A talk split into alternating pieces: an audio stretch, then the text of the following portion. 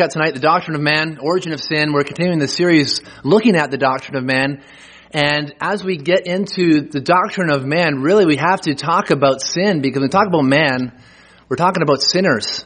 And so tonight, or last week, we actually looked at how in Romans 5, the imputation of guilt. You know, so often we think of what we have inherited from Adam and we've inherited sinful nature, but not only have we inherited just a sinful nature, a tendency to sin, you know, a bent towards sin, but rather we've been imputed with guilt. We've been counted guilty. In Adam, all are condemned. In Adam, all die. And so we looked at that topic last week, and really the imputation of Adam's sin is not a, a terrible doctrine, but rather it lays the foundation for the imputation of justification of life, of redemption in Christ Jesus. And how that possible? One man could die for the many. Well, it's because God started with imputation back in the garden, and now we have a different sort of imputation, imputation of righteousness and of justification and of life. What we're looking at tonight as we continue looking at the topic of sin, then we talk about topic of sin, I think it's helpful if we talk about the origin of sin. Where did sin come from? We talked about last week, Adam and Eve, they fell into sin.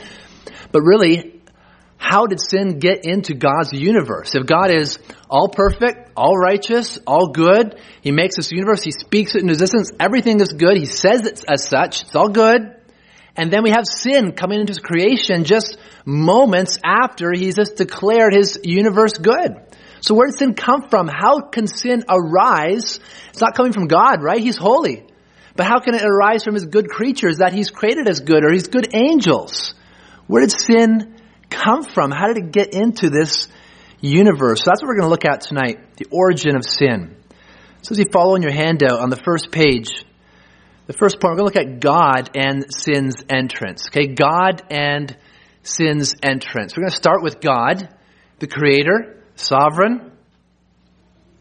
We're going to look at a few facts about God in relation to sin and sin's entrance into the world. The first one is that God ordained that sin would come into the world.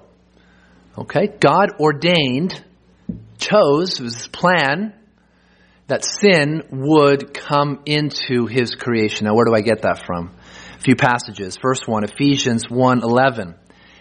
In him, talking about in, in the Father, in God, in him we have obtained an inheritance, having been predestined according to the purpose of him who works all things according to the counsel of his will. Okay, so all things are working in accordance to the counsel of God's will, including sin. It's part of the, the all thing. All means all in this case, and all things includes sin. Daniel 4, 35 says, He does according to His will among the hosts of heaven and among the inhabitants of the earth, and none can stay His hand or say to Him, What have you done? That is, God does what He wants to do. And so if sin is in this world, it's there because it's serving God's good purposes. Okay? Revelation 13:8, the next text I want to look at. It says, All who dwell on the earth will worship him, whose names have not been written in the book of life of the Lamb slain from the foundation of the world. Okay, here's talking about the beast. Those who are going to worship him. Who's going to worship the beast? Well, if their name is not found written in the Lamb's book of life, they're going to go worship the beast. Now, it's interesting how it talks about the book of life of the Lamb when it says slain from the foundation of the world. And actually that Greek word there, and this means slaughtered. Christ slaughtered from the foundation of the world. Now why is that so important? We talk about God ordaining sin in His good creation. Well, if Christ was slain, slaughtered from the foundation of the world, or before the foundation of the world, Christ was slain for sin and for sinners. The whole idea that the Son of God is slaughtered has the idea that sin is part of God's plan in the slaughter of His Son. The greatest sin was when Herod and Pontius Pilate and the Jews and the Romans conspired against Jesus Christ, the innocent one, the Son of God, and they put him to death. Can you think of anything more sinful than crucifying the Son of Glory? And when he was crucified, it was in God's mind before the foundation of the world. Therefore, sin the very thing that Christ was planned to die for was also conceived in God's plan before the foundation of the world. Okay, so sin was part of God's plan. Number two, we must remember though that God does not sin, He does not delight in sin, nor can He be held responsible for sin. Okay, now this is where our mind begins to, how, how can that be? Okay, how can, how can God ordain sin, but yet he does not sin, he does not delight in sin, nor can he be held responsible for sin? How does that work? Okay, we want to talk about that tonight. James 1.13, let's look at this first to, to, to defend this statement. James 1.13, let no one say when he is tempted, I am being tempted by God, for God cannot be tempted with evil, and he himself tempts no one. Okay, there's certain things that God can't do. One thing he can't do is be tempted with evil, be tempted to sin, and actually commit it.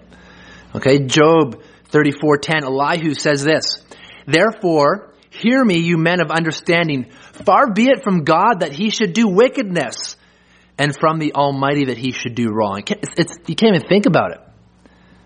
Genesis 18:25, Far be it from you to do such a thing to put the righteous to death with the wicked, so that the righteous fare as the wicked. Far be that from you. Shall not the judge of all the earth do what is just? Of course he will. Of course God is just.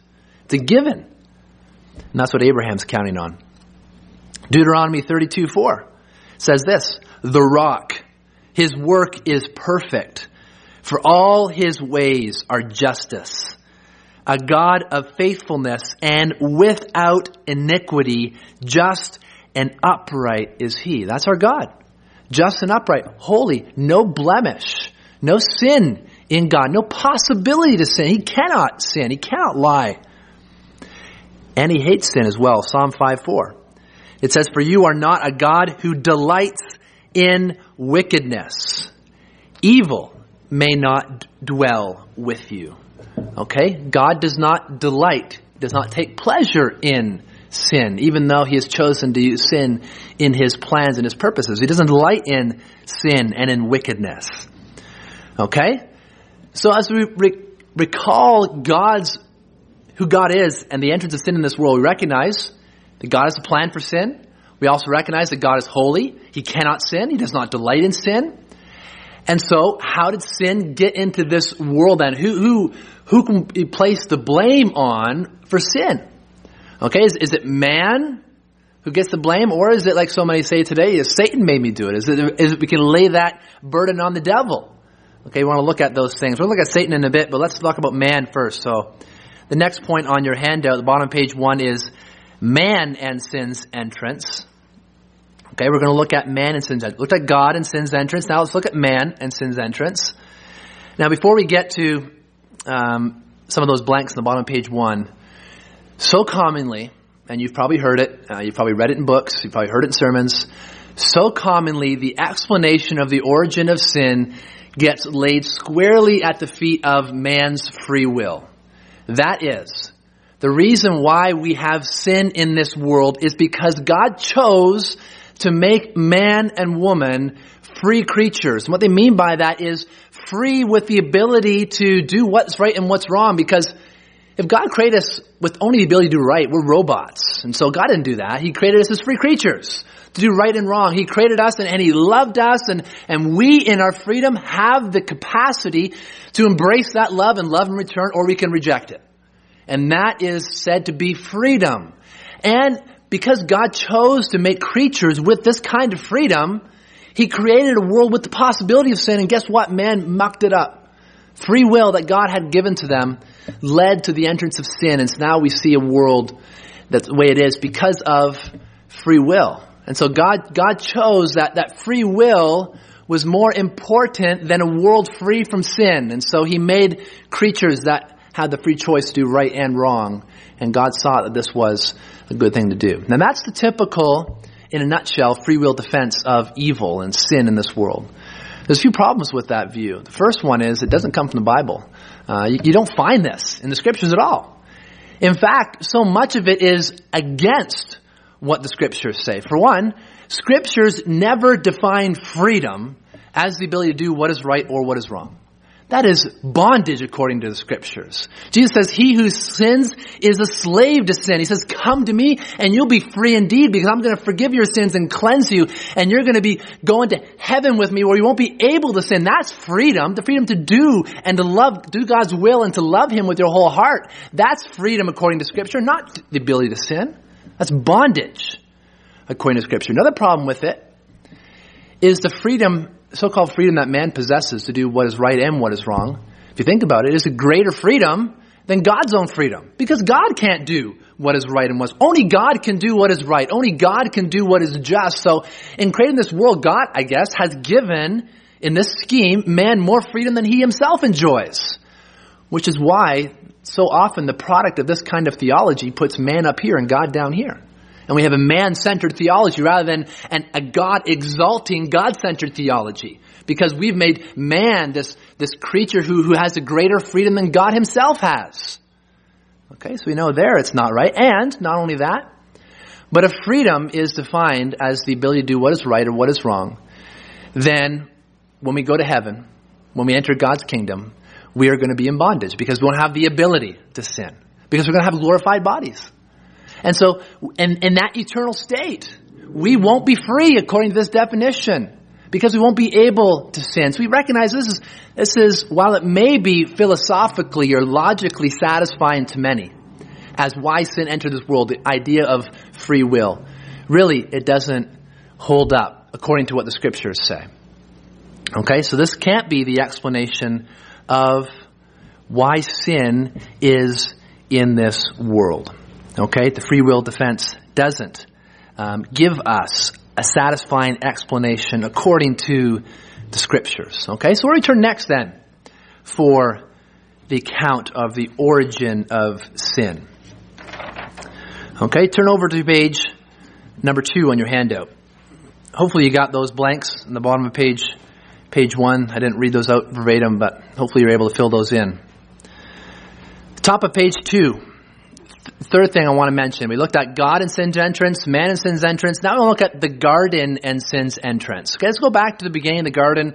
We're going to read that text in Genesis 3 and see from the text itself whether we can understand how sin came into God's universe. We know it's God's plan, but how exactly was it carried out? If God didn't sin, if he didn't tempt someone to sin, so how did sin enter his good creation? Genesis 3, 1 to 7. It's on your sheet. You can follow along as I read. It says, Now the serpent was more crafty than any other beast of the field that the Lord God had made. He said to the woman, Did God actually say, You shall not eat of any tree in the garden? And the woman said to the serpent, We may eat of the fruit of the trees in the garden, but God said, You shall not eat of the fruit of the tree that is in the midst of the garden, neither shall you touch it, lest you die. But the serpent said to the woman, you will not surely die. For God knows that when you eat of it, your eyes will be opened and you will be like God, knowing good and evil. So when the woman saw that the tree was good for food, and that it was a delight to the eyes, that the tree was to be desired to make one wise, she took of its fruit and ate. And she also gave some to her husband who was with her, and he ate. Then the eyes of both were opened, and they knew that they were naked, and they sewed fig leaves together and made themselves loincloths. Okay, so what we see here clearly in Genesis 3, the entrance of sin into God's good creation. Only does sin enter the world, now there's guilt and shame. They recognize their nakedness, and they try to cover themselves up. And they try to run and hide from God. They recognize they've gone against His holy command. Now we also see here that Satan is the one clearly that tempted Eve and Adam to this sin. Adam was there. Okay, he was right there with her. He was seeing this stuff going on. He didn't step in and do the role of a man. But rather, we see sin, Eve falling to sin. We see Eve taking that apple and, or fruit, and giving it to Adam. And we see Satan was really the one who tempted them. So, in this account, it's, it's, it's correct to say, well, Satan really was the first sinner. Uh, he was the first one against God and tempting Adam and Eve to sin. But Adam and Eve were the first human beings to sin. Okay, that's they're the reason why sin is has pervaded the human race. But we recognize here that Satan has tempted them. So someone could argue that, well, it's really Satan's fault. That's how sin got into the world. Uh, but that still doesn't resolve us the problem because Satan was created as a good angel. So how could a good angel now be this um, um, devil in the garden tempting Adam and Eve to sin? How did that happen if he was created good? So we have the same problem whether talking about Satan or Adam and Eve. How did good creatures fall into sin? We recognize that we sin. We're born with a sinful nature. What about Adam and Eve? What about Satan? How did sin enter God's good creation? Now, while not all mysteries of God's ways can be understood, certainly we can see portions of it as He's revealed it to us. And I believe the following two points in your handout in bold there, right before, right after the quote in Genesis 3 1 to 7, help us understand how sin entered into God's creation without God complicit in the act, and, in fact that he did not commit sin. But how did good creatures sin? First point God created creatures with good desires. Okay, I think you'll grant me this one. God created creatures, good creatures, with good desires. Okay, Adam and Eve had the desire to, for hunger. Okay, that, that, they were hungry. And to satisfy that desire for hunger, they ate. Okay, that was a good desire that God gave to them, to be hungry uh, to, to, have a need for food, good desire that God has given them and us of, of, being thirsty. When we're thirsty, we need to drink. That's, that's a good desire to have it. Recognize that we, we need something. And so having desire for food, having desire for drink, those are good desires to have. And God certainly would have created those in Adam and Eve. We have a desire for things that look good. We have a desire for things that are beautiful. Certainly Adam and Eve had desires for beautiful things, things that looked pleasing to the eye. You could say those are good desires. It's good to have a desire for wisdom and for knowledge. Certainly, God created Adam and Eve with a good desire for greater knowledge and greater wisdom. Okay, so that's the, the first point here that God has created good creatures with good desires. Now, the second point good desires can grow to become sinful behavior. Okay, good desires can grow to become sinful behaviors. Now, how does that work? We have a good desire to eat when we're hungry. But if we eat too much and we overindulge, now we've committed the sin of gluttony. And so a good desire, we need food, we have a desire for food. Now that desire becomes disordered, distorted, and now we fall into sin. Okay, we can think of other desires too. Um, we have a desire to love our spouse. Okay, but sometimes our love for our spouse or even love for our children becomes so great that they become idols, we become idolaters. We love our spouse and our wives more than we love God, and we're ready, to forsake God. And I know people who have left the church and who have forsaken the Lord Jesus Christ out of a love for their spouse because they didn't want their spouse to leave them, so they left Christ. People can do that. A good desire to love your spouse, good desire to love your children, but it can become disordered, skewed, distorted such that we fall into sin. And so we can see how good desires can grow to become sinful desires. Okay? Now, let's consider Adam and Eve's desires. Genesis 3 6. Okay, remember those two points. Let's consider Adam, Adam and Eve's desires now. Back to Genesis 3 6. So, when the woman saw that the tree was what? Good for food. And that it was a delight to the eyes. And that the tree was to be desired to make one wise. She took of its fruit and ate. And she also gave some to her husband who was with her and he ate. Now those good desires, should just, look good for food. This is a good piece of fruit. Not only that, but it was a delight to the eyes. It, it looked exceptionally well. And it was able to make one wise. I want to be wise. I want to be knowledgeable. Those are good desires that God has placed within Eve. Look at 1 John 2, 15 and 16. We're going to see a parallel in 1 John 2. John says, Do not love the world or the things in the world. If anyone loves the world, the love of the Father is not in him. For all that is in the world, the desires of the flesh and the desires of the eyes and the pride of life is not from the Father, but is from the world.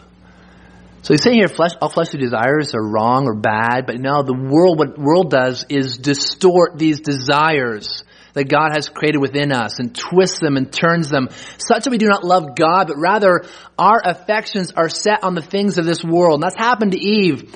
It looked good to eat and it looked good to the eyes and it was able to make one wise. Those are good desires, but those desires became so great that she was willing to forsake the command of God who says, do not eat of that fruit. She says, no, these, these desires had now surpassed. They're now ruling desires in her life greater than God's command.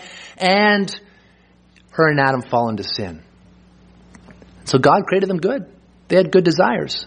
But yet when those desires become disordered, they fall into sin. And then we do the same thing in our own lives. We so often, especially as Christians, we so often fall into sin because of our good desires that become disordered, that become ruling desires or, or what's said as over desires, such that we're, we're ready to to defy the commands of God to get what we desire. And those can be good things. They can be desires for ministry. They can be desires for a quiet household and, and, and children who know the Lord. Those can be good desires, but yet we can sin as those good desires become disordered. And that's what happened here in the Garden of Eden. So sin and the entrance of sin I believe, as we can see here in Genesis 3 6, was the result of over desire. Desires that grew until they were misplaced, until they grew to the point where they were willing to forsake the command of God. Okay, let's also consider Satan's desires. Now, these passages in the Old Testament, I'm going to read from Ezekiel and Isaiah. These are written about the king of Tyre and the king of Babylon. I recognize that's the historical context of these texts. Although when the text talks about the king of Tyre and the text talks about the king of Babylon, it portrays those kings and those time periods with poetic imagery of Satan in the garden. So we actually learn about Satan in the garden as the Bible condemns the king of Tyre and the king of Babylon. Okay, so let's read these texts. Ezekiel 28, 11 and 19. Talking about Satan and his desires. Let's, let's look at those. It says, Moreover, the word of the Lord came to me, Son of man, raise a lamentation over the king of Tyre and say to him, Thus says the Lord God, You were the signet of perfection, full of wisdom and perfect in beauty. Okay, he's laying a parallel here to Satan. Verse 13, You were in Eden, the garden of God. Every precious stone was your covering, sardius, topaz, and diamond, beryl, onyx, and jasper, sapphire, emeralds and carbuncle, and crafted in gold were your settings and your engravings. On the day that you were created, they were prepared. You were anointed guardian cherub. I placed you. You were on the holy mountain of God. In the midst of the stones of fire you walked. You were blameless in your ways from the day you were created until right, unrighteousness was found in you. Now talking again about Tyre and parallel with Satan. In the abundance of your trade, you were filled with violence in your midst, and you sinned. So I cast you as a profane thing from the mountain of God, and I destroyed you, O guardian cherub, from the midst of the stones of fire. Why? Your heart was proud because of your beauty. You corrupted your wisdom for the sake of your splendor. I cast you to the ground. I exposed you before kings to feast their eyes on you by the multitude of your iniquities and the unrighteousness of your trade, and profaned your sanctuary. So I brought fire out from your midst. It consumed you. And I turned you to ashes on the earth in the sight of all who saw you. All who know you among the peoples are appalled at you. You have come to be dre- to a dreadful end and shall be no more forever. Okay, recognize if he finishes there again with talking about Tyre, but in the middle there he's comparing Tyre and the king of Tyre with Satan. We recognize that Satan was created good, wisdom, perfection, guardian cherub. And yet what happened? What happened to Satan? Unrighteousness was found in him. What does he mean by that? Well, Satan grew to be proud because of his own beauty. You know, recognizing his own beauty and having desire for his own beauty. Corrupted himself. It corrupted his wisdom because of his own splendor. Look also at Isaiah 14. I want to read verses 12 to 14. Same thing happening. King of Babylon being compared with Satan. It says here, how are, how you are fallen from heaven, O day star, son of dawn. How you are cut down to the ground, you who laid the nations low. You said in your heart, I will ascend to heaven above the stars of God. I will set my throne on high. I will sit on the mount of assembly in the far reaches of the north. I will ascend above the heights of the clouds. I will make myself like the most high. Okay, that's how we have a good angel, cherub of God being created in righteousness and wisdom and beauty. And now because a desire for his own beauty, a recognition of his own beauty grows to the point of, of selfishness now where that is found in him unrighteousness and sin and filth. And he desires to exalt himself above God. And we recognize Satan's sin here is that of idolatry, idolatry of self. No wonder the spirit of our own age age of Satan here in our own time and culture is a spirit of self. Self-praise and self-proclamation and self-worth and whatever you want to do to promote yourself. That's the spirit of the age and that's the heartbeat of Satan. That's his desire to elevate himself above God. And that's what humanism here is today, a very popular philosophy in our own culture. Idolatry of self. So we recognize here God created Satan good, and yet unrighteousness was found in him as his desires for his own self grew to be disordered, and he sinned. So now, you've now reached the end of page two, but as we think about this, why did God allow this to happen? Okay, look a little bit about how God allowed this to happen by creating creatures with good desires, and those desires grew to be disordered. Now sin is in his world, but, but why did God allow this? Okay, this goes all the way back to Revelation 13:8 that we started with. God planned before the foundation of the world to slaughter his own son, Jesus Christ, for the sake of his name, for the praise of his glory among the nations, so that he could demonstrate his love in such a powerful way in laying down his own life for his people who are sinners, who are not deserving of. In fact, we are ill, we ill deserve God's forgiveness. And so God did this. He, he allowed sin. He permitted sin. He ordained sin in His own creation, just like He does everything else, for His own glory and for the display of His own majesty, so He can exalt Himself and exalt His power to defeat sin through His own suffering and death. This was His plan before the very foundation of the world. This is what Acts 2 tells us, Acts 4. This is God's plan that was fulfilled in the slaughter of His Son.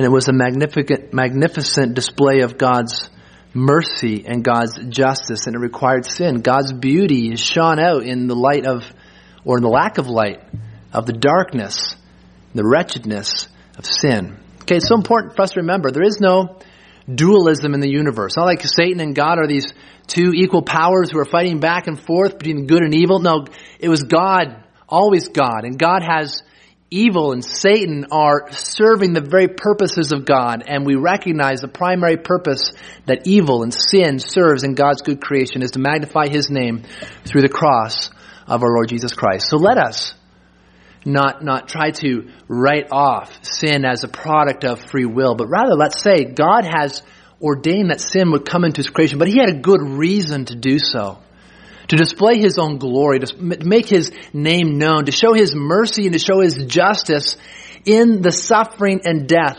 of his own son. So let's praise our God for his great wisdom and insight and let's come to him with our own sin. We recognize we're all sinners. We need to come to Christ to have our sin dealt with. We need to come to Him for forgiveness and Him alone, like we sang this morning, like we sang this evening. Not what my hands have done, it's not what our tears have done. It's not any amount of work or effort or uh, amount of groveling that's coming to the Lord Jesus Christ. It's what He has done and our recognition of that and coming to Him with empty hands and clinging to Christ. So let's do that. Let's worship our great God together. Let's pray.